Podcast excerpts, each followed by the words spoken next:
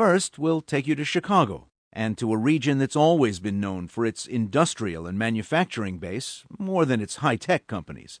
As it turns out, though, it's a good time to be a digital entrepreneur in Chicago. We can see that at a company called Me So Far. It's a dating service. Me So Far could serve as a metaphor for the city of Chicago, a city that seems to be making the successful transformation to a future in the realm of technology. Niala Boodhoo reports.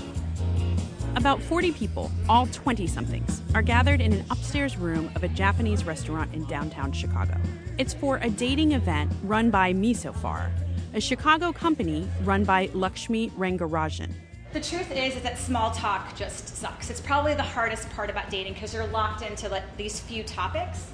So the way that we formulate things around here, it's not about ending conversations; it's about starting them.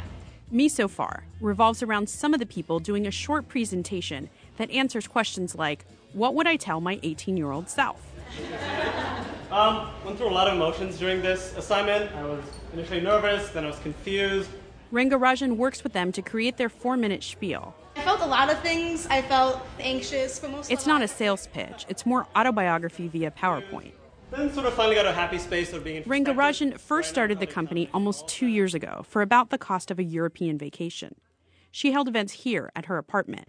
Um, I actually bought this couch because I knew that I was going to have people over, and I bought this rug because I didn't. I literally had no furniture, and I was like, if I'm going to host it here, I better have some things for people to sit on.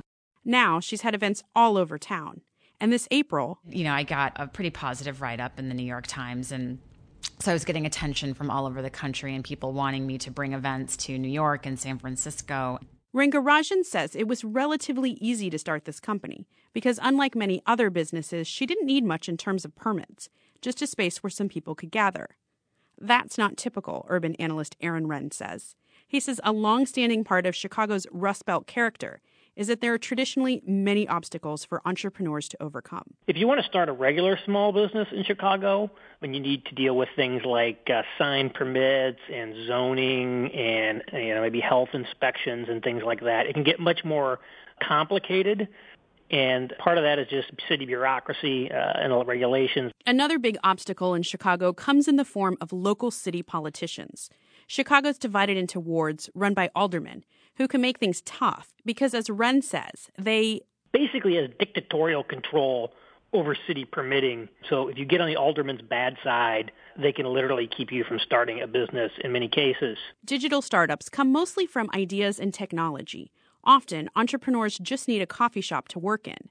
That may be why they're growing at such a fast clip in Chicago. Last year, a new startup was formed every other day here.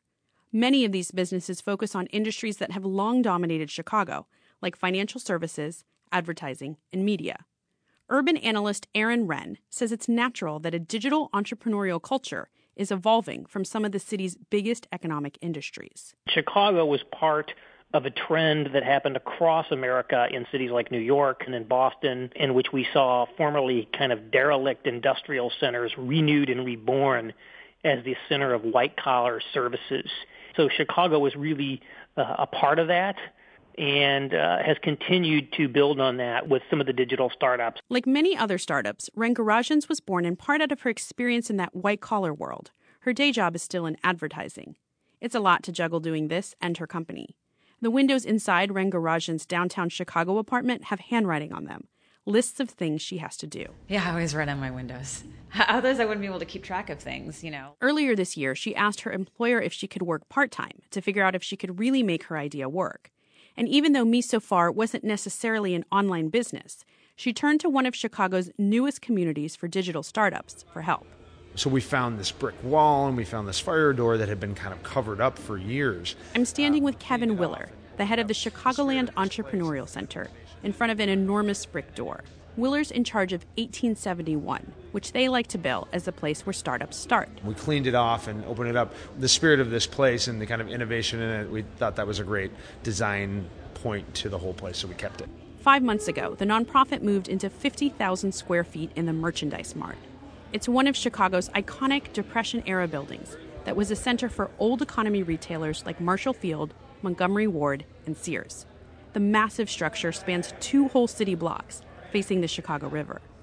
Today, 71 of Chicago's biggest digital companies are located within a mile of Merchandise Mart.